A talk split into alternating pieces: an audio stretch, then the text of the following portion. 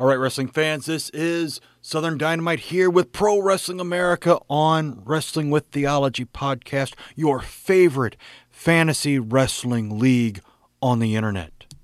We've got a big lineup for you this week from the Sanford Pentagon, and we are excited to have it here for you.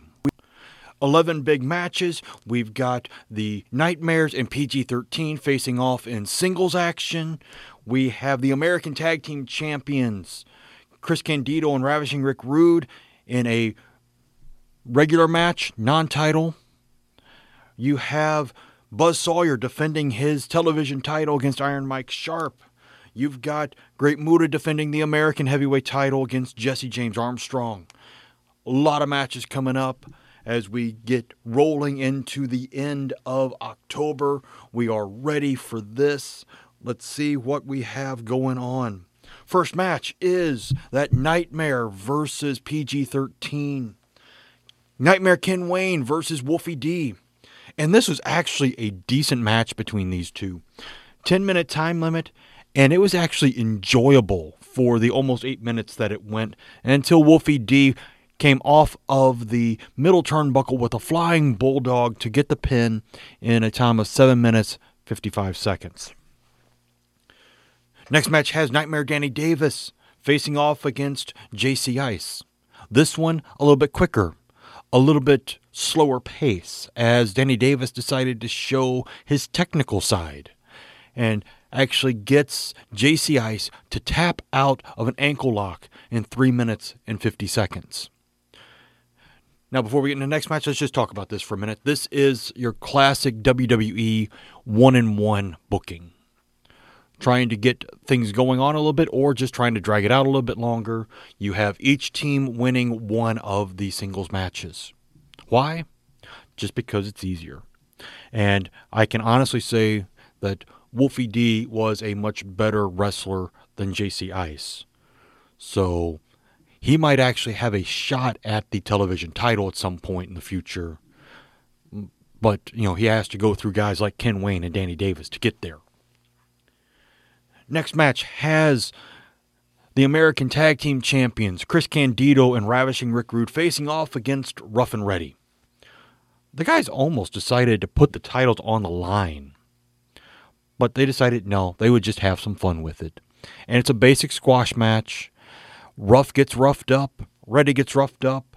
They throw him back over to tag Rough in, and he gets roughed up some more, and they just go back and forth and back and forth until finally Ravishing Rick Rude starts posing for the crowd, getting ready for the Rude Awakening on Ready, and the Nightmares storm the ring. And they cause the disqualification, so yeah, Chris Candido and Rick Rude defeat Rough and Ready by disqualification.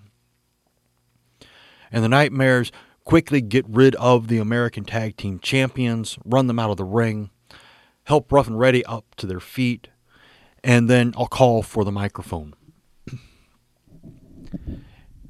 And it's real simple. Ken Wayne has a simple, basic message. They want the next title shots against the American Tag Team Champions. And that draws me out. And I haven't been out in a card in a long time. Not since take not since before Undertaker left last week. But this week I decided, you know, I'm going to go out. I'm going to be a little bit more involved. So I tell the Nightmares that yes, absolutely, they have a shot at the American Tag Team titles in two weeks, November 3rd, Xcel Energy Center, going back around the loop again, starting off with maybe that main event being the American Tag Team titles on the line. Chris Candido and Rick Rude facing off against the Nightmares. The next match features a clash between two guys who can really rough it up in the ring. Where we have Rasta the Voodoo Man facing off against Dirty White Boy Tony Anthony. And this is a brawl. Tommy Young is barely able to keep up with all of this. And it is a good brawl. I mean, it is two guys duking it out for over eight minutes until Dirty White Boy gets the advantage and gets Rasta in a pile driver to pin him in a time of 8 minutes 21 seconds. Then we go on to another couple of guys who are no strangers to brawls and extreme wrestling. And in this match, PWA head referee David Manning already decided he was going to make this a hardcore match anyway. Because you can't have Steve Corino and Raven in the same ring and have it be a scientific match. It's just not going to happen. And so it doesn't. I mean, 15 minute time limit, hardcore match, and it is all over the place. Weapons are all over the ring by the end of it. And eventually it is Raven, after having busted Corino open with a trash can, hitting the even flow on that trash can to get the pin in a time of 12 minutes 42 seconds. Normally, I don't like like to have the hardcore matches, but there are just some times where you just can't let it not happen. Sure, yes, I have regular matches that end up in brawls all over the place, but to bring in all of the ECW style that made Steve Corino's career and made Raven's career, that just has to happen when you get those two guys together. Now you get the other side of it where you get two classic, you could almost say iconic wrestlers that never really were. And that is Jimmy Golden facing off against Savannah Jack. Now, Jimmy Golden had a good run as Bunkhouse Buck, but really wasn't that great. I mean, the best match I think he had as Bunkhouse Buck was the one in the back of the trailer against Dustin Rhodes, where Dustin gets thrown out and appears the next night on Raw as Gold Dust. Uh, I don't know about that. Anyway, Savannah Jack, on the other hand, could have had a good run had Bill Watts been able to keep UWF alive. But Jim Crockett just offered too much money. And if you go back to my talking about Jim Crockett back in the early episodes of this podcast, you will see that he paid way too much for a lot of what he got. And definitely overpaid for some of the promotions he took over to make up WCW. But anyway, these two guys could have been big, but they just weren't. And in this match, which is like the eighth or ninth in the series in the gauntlet for Savannah Jack against Jimmy Golden, Jack finally gets the win. Because Golden just up and leaves about the seven minute mark. So you get Savannah Jack finally defeating Jimmy Golden by countout in a time of 7 minutes 18 seconds. In a match I was waiting for from the moment I announced last week that I had signed him, Gino Hernandez now taking on Curt Hennig. Now, these two guys could have had a great time had they been together at once. I think these two guys actually could have made a better tag team than Gino and Chris. Maybe not quite Gino and Tully, but had Gino been in AWA with Hennig, or Hennig had been in Southwest or World Class with Gino, that would have been a great tag team. But then again, you also have the opportunity to have a great feud with these guys as well. In Southwest, definitely more over than world class because Fritz wouldn't have cared for either one of them. Because the only thing Gino and Chris ever did was to brawl against and feud against Kerry and Kevin. But anyway, this match, one on one, Curt Hennig and Gino Hernandez. Gino picks up the surprising win in a very scientific match. These two really show the crowd what wrestling is supposed to look like.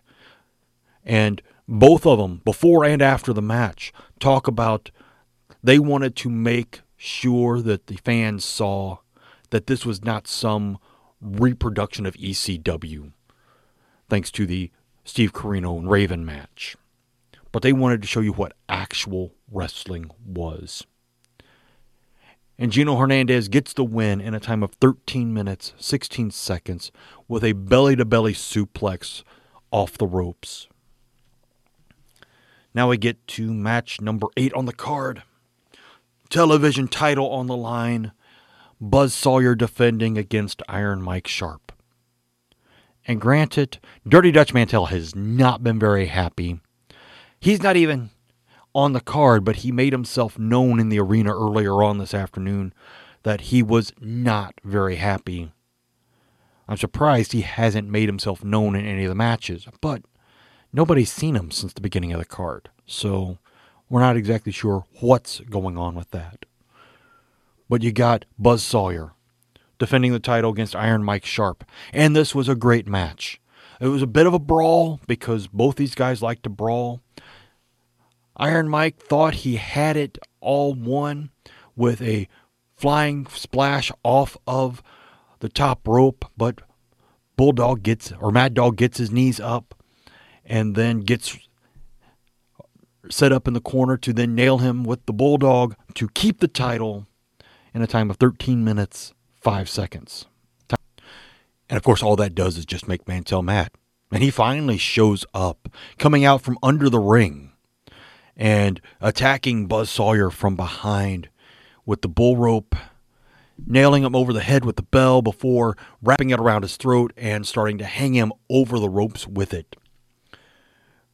Iron Mike Sharpe actually makes the save and nails Mantell from behind with the loaded armband, freeing Buzz Sawyer. The two of them look at each other. Iron Mike mouths, I want another shot. And Buzz says, okay. So we'll see how that goes because Iron Mike Sharpe, very solid contender for the television title. Buzz Sawyer, very solid television champion. As we get everybody out of the ring, we get ready for more members of the Guns for Hire facing off against members of the Strong Army. This time, the Smoking Guns Billy and Bart facing off against Jason the Gift Kincaid and Eric Embry. And this was a great match. 30 minute time limit, almost went the entire time limit because Billy and Bart just could not quite figure out Kincaid. But eventually, Bart gets it. And as Kincaid comes off the ropes, Bart hits him with a vicious lariat that nearly decapitates him. Crawls over to get the pin. Your winners are smoking guns in a time of 29 minutes 38 seconds. This starts to get everybody out because Brad Armstrong comes out, followed by Jesse James, who tries to pull him back and says, Don't worry about them.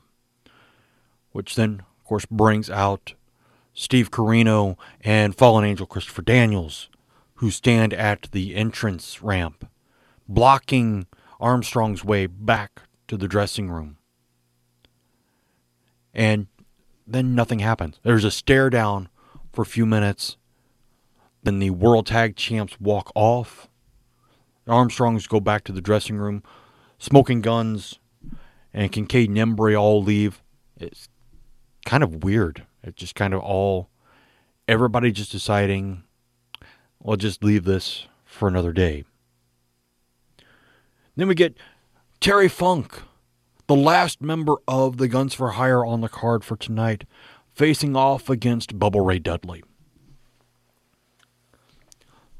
Now, I could imagine this being a very great match. And I think they actually were in the ring at one time. I think the Dudley boys did face uh, Cactus Jack and Chainsaw Charlie, or whichever.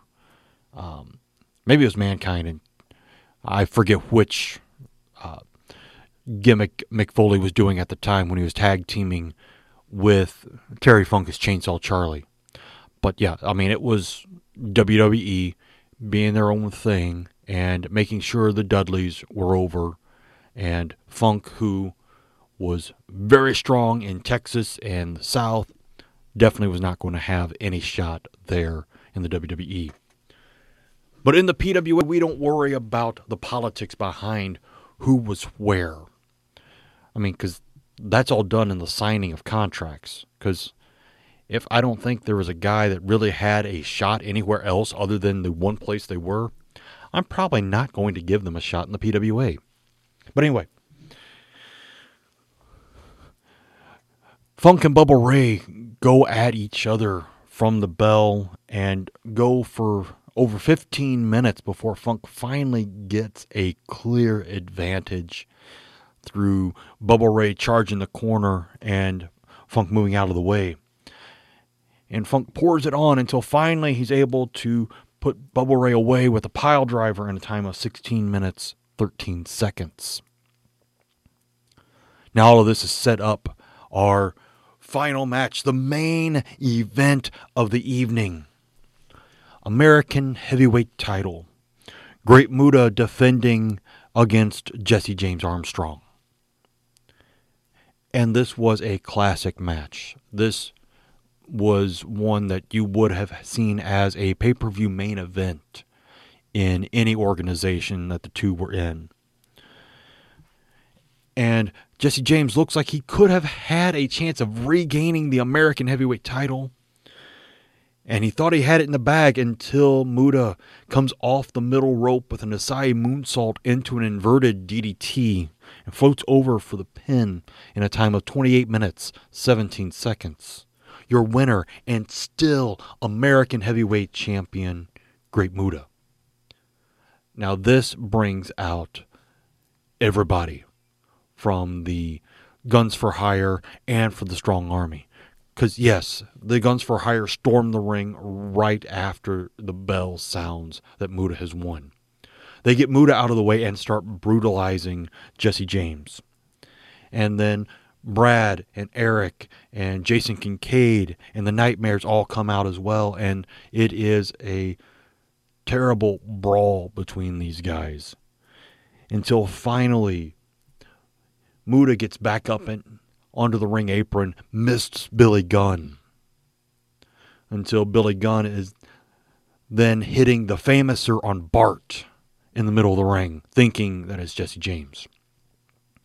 And finally, security comes down to break everybody up and to help get the mist out of Billy Gunn's eyes.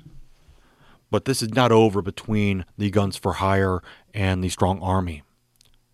It ought to be soon because it's just too many people dragging it out too long because you have 11 guys involved in this feud. Six guns for hire, five in the strong army. You need to have some closure here. And hopefully that is coming soon. But until then, again, this is Southern Dynamite thanking you for being here for Pro Wrestling America, your favorite fantasy wrestling league on the internet. I ask you to be here for all the rest of the Wrestling with Theology programming, the Confessional Corner on Mondays, the Digging Deeper on Thursdays, the Moments of Meditation every morning at 8. I encourage you to be here for all of that so that you may be blessed while also having a little bit of fun.